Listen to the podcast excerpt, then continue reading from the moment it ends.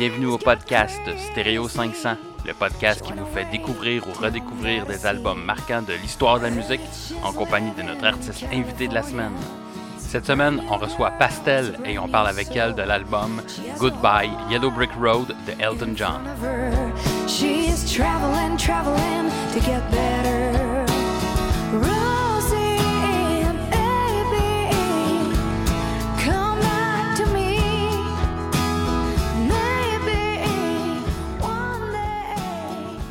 Stéréo 500, ça commence maintenant.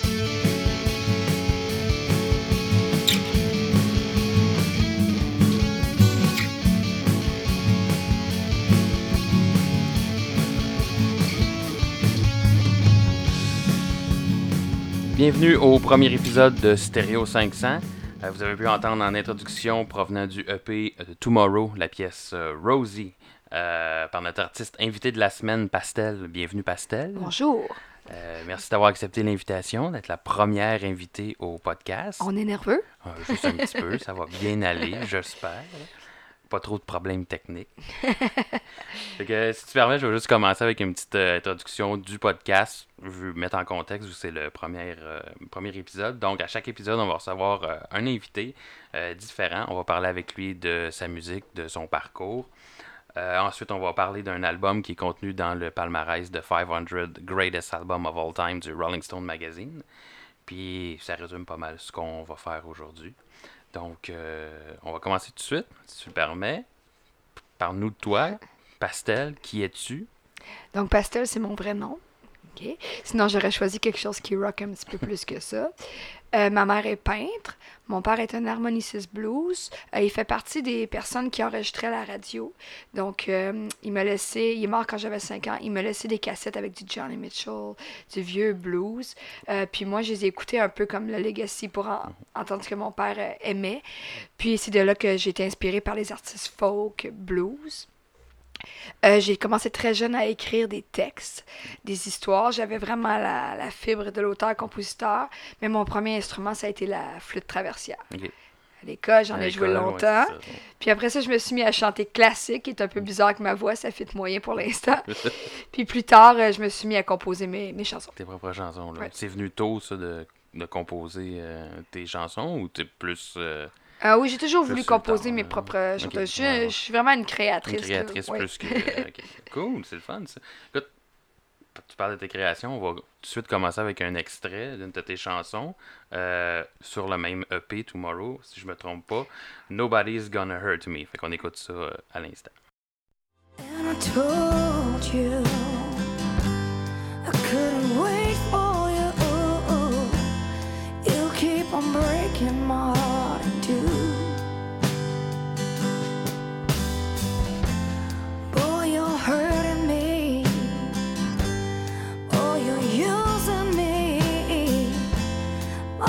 Time to let you go. You can choose to love me. You can choose to leave me. Nobody's gonna hurt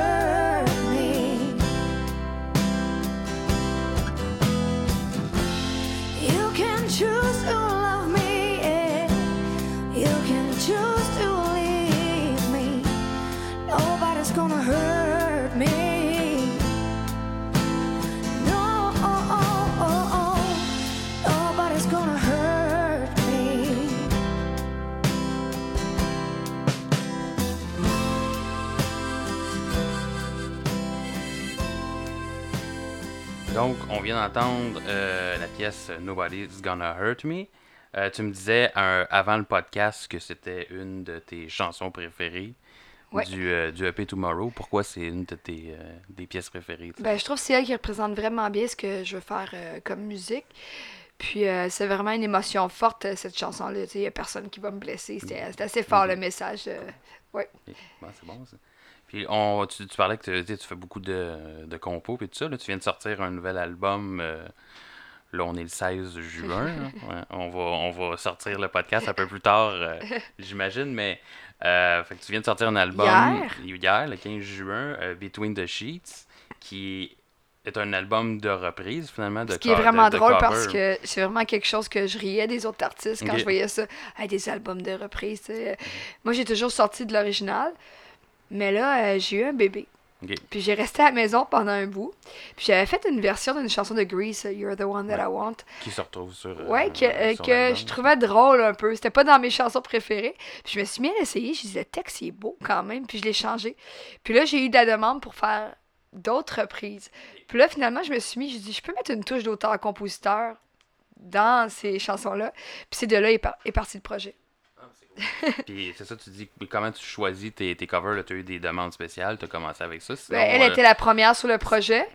Après ça, ben, évidemment, je fais des recherches pour vérifier que mes choix, c'est pas des chansons qui ont trop été exploitées. Ok, quand même. Parce que ça, ça commence à être redondant. Euh, puis, comme tu dis, avec les euh, 500 Greatest Hits, il y a tellement de bons choix Ben oui. qu'on peut aller chercher quelque chose euh, comme euh, j'ai choisi euh, Tiny Dancer, Oui. euh, qui est pas une chanson qui est passée à la radio, qui est si connue, mais qui est selon moi une grande chanson. Fait que vraiment des, des choix plus euh, qui vont te chercher, qui vont. Oui, puis que les textes, les textes pour les moi, c'est vraiment important. c'est vraiment le texte, Ouais. plus que, ben, vu, vu que tu euh, adaptes la musique, j'imagine, c'est Ouais. ça, c'est plus le texte qui, va, qui vient te chercher à ce moment-là. Cool, c'est bien ça. Euh, aussi, tu as participé à La Voix en 2016. Ouais. euh, dans l'équipe de Marc Dupré, Oui. c'est ça, oui. Euh, ça a été quoi l'importance de cette Ah. expérience-là au niveau de ta, ta carrière? Là? Ben, en fait, ça a bien été. Euh, moi, c'est la première fois que j'auditionnais pour un concours. Je suis pas très concours parce qu'on sentait que je, je, je me considérais pas comme une chanteuse à voix. Donc, euh, je trouvais que je fitais pas là-dedans. Euh, j'ai une amie qui m'a demandé de l'accompagner pour une audition. Je suis allée, elle s'est jamais pointée. Bon, finalement, je suis restée, j'ai fait une tune de Bob Dylan. Ça a fonctionné. Ben, je suis allée, puis euh, je me suis pas rendue si loin comme à mi-compétition, mais pour moi, ça a été positif parce que je pense que j'ai été vue dans mon style, puis vraiment en tant qu'auteur-compositrice. Donc ça, ça a eu un bon impact. Puis évidemment, comme tout le monde le sait, il y a un hype pendant un an. Euh, ça, tu vas chercher un gros fanbase, des beaux contrats. Puis après ça, ben c'est pas à recommencer au début, par exemple. Tu sais, tu pars quand même avec un fanbase qui sait un peu t'es qui, ton nom. Tu pars pas de zéro, mais c'est toujours toute ta vie, tu vas te battre. Puis même, je pense que t'as as un gros haut, tu vas encore te battre toute ta vie. Donc, euh, Puis tu penses-tu que c'est c'est vraiment un passage, euh, t'es comme obligé de nos jours pour... euh, non, c'est ça, c'est... On peut quand même euh, sortir du lot en musique au Québec sans être obligé de passer par ce genre de... Ben absolument. Puis ça dépend toujours de la réponse du public, hein, parce que on voit des artistes qui sont avec des maisons de disques, puis ça fait combien de d'albums qui sortent, puis ils en ont eu de la visibilité, là, on les voit partout, et ça fonctionne pas, puis ça veut pas dire parce que c'est pas bon. C'est peut-être moins euh, grand public, ça touche pas les gens peut-être du Québec, peut-être c'est pas la bonne place, mais non, je pense pas que c'est un passage obligé. Il y a moyen, il y a, il y a de l'espoir pour... euh, Oui, en dehors des concours télévisés. C'est bon, parfait. Tu parlais de Teeny Dancer. Écoute, euh, on va en écouter un extrait. Ça va bien, ça va bien euh, amener le prochain segment parce qu'évidemment, on va parler de un petit peu de hum, l'album Goodbye Yellow Brick Road de. Ouais, je perds mes mots, je l'aime ça un petit peu. C'est le premier, hein. On disait qu'on était, on était stressé un peu. Delton John, donc euh, un petit extrait, euh, Teeny Dancer, ton cover de cette chanson-là.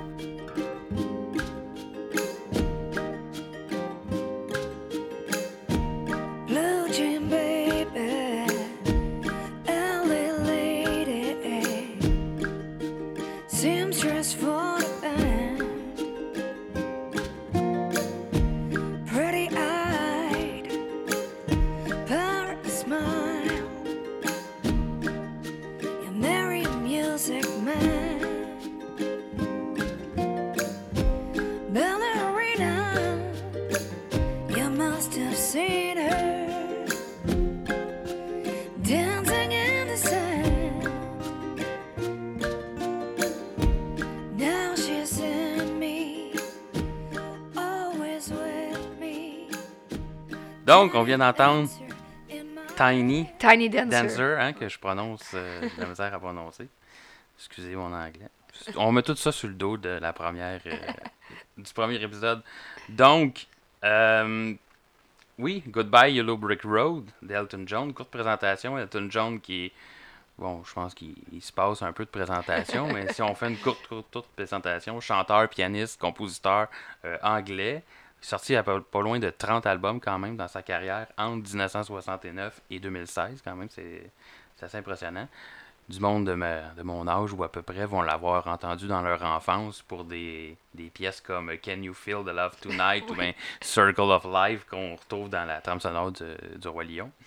Si on parle plus précisément de l'album, septième album studio, sorti en 73, donc c'est pas très récent. Un des albums les plus, je pense que c'est un de ses plus populaires ou ses plus vendus, vendu à 12 millions de copies à travers le monde. Euh, C'est un bon chiffre, c'est un bon chiffre.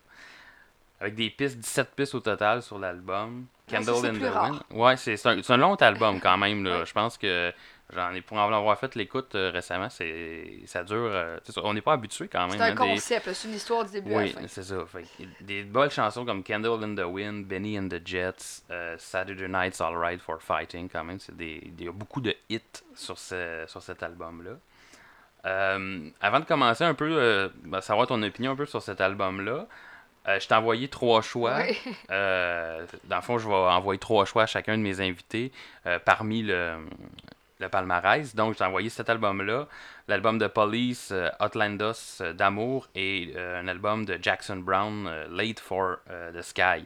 Pourquoi cet album d'Elton John parmi Ben, choix? un choix évident pour moi parce que je suis une fan d'Elton John à la base. Je venais de fin- finir d'enregistrer Tiny Dancer, ça se prêtait bien.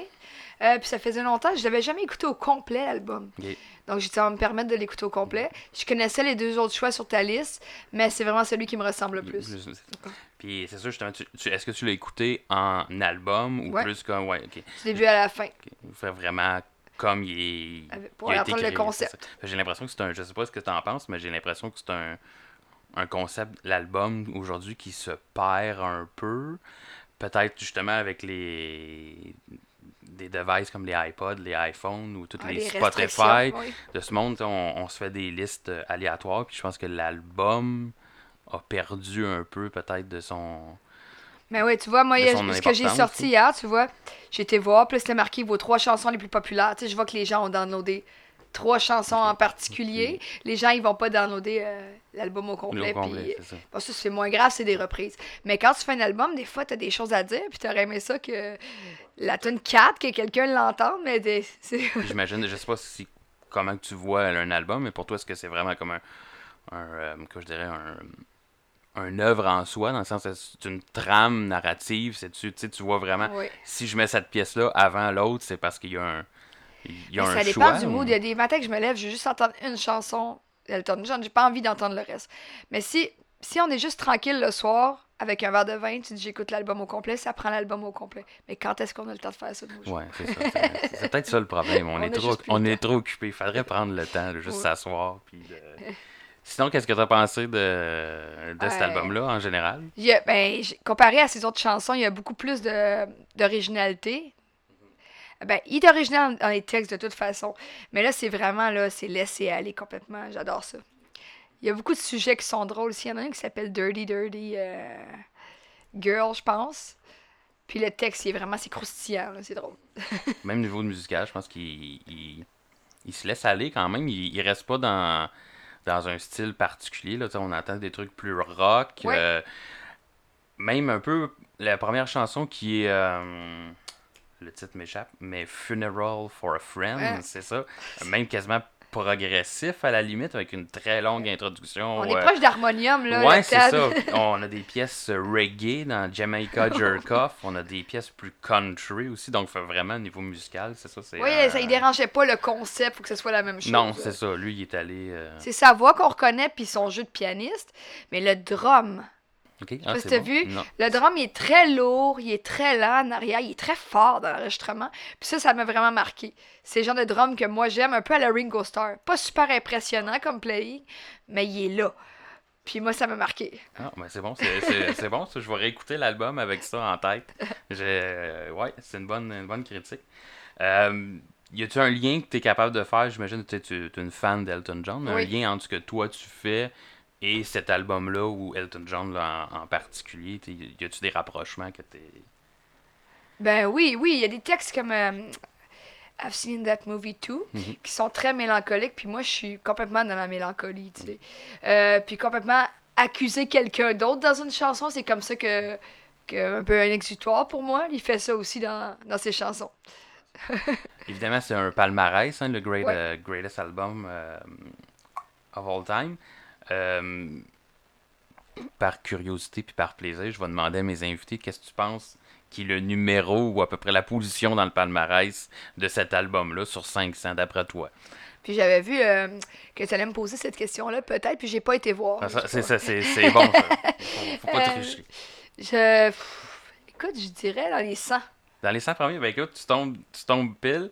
On parle du numéro 91 quand même dans l'album. Hein? C'est euh, bon guess, c'est un bon guess, top 100.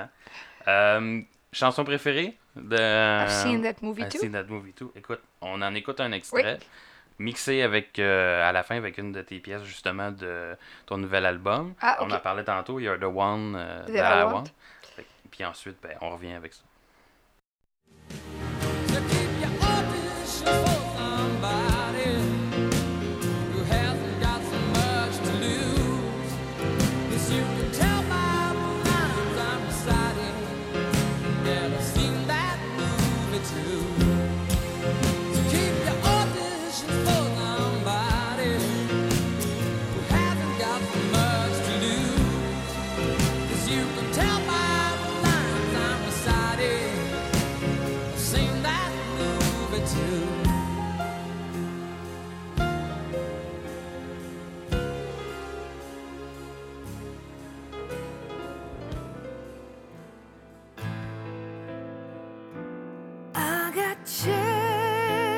Pendant qu'on entend You're the one, You're the one that I want, hein? c'est encore l'anglais. Je vais travailler là-dessus pour les prochains. euh, Stereo 500. Tu vas être parfaitement bilingue à la fin. Parfaitement bilingue.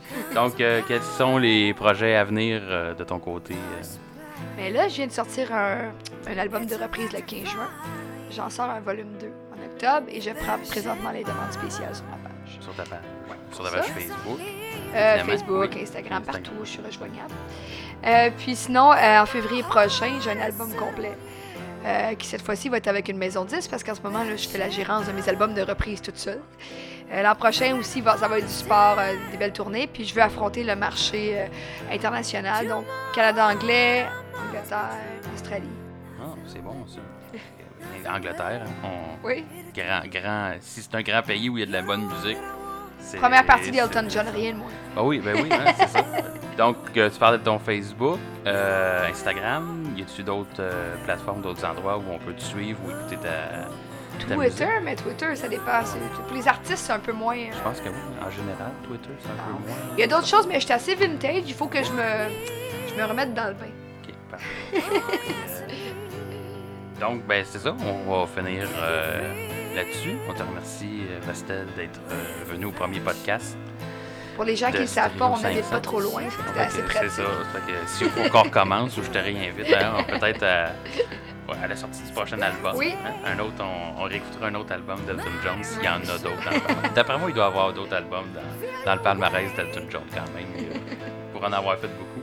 Donc, euh, prochain épisode, on reçoit euh, David Joubert. On va parler avec lui de l'album euh, The Battle of Los Angeles du groupe Rage Against the Machine. C'est très faux. Oui, ça, c'est ça. C'est exactement dans, dans le même style que tu fais. On, on sent la ressemblance. Donc, et voilà. Ben, un prochain épisode de Stereo 500, manquez pas ça.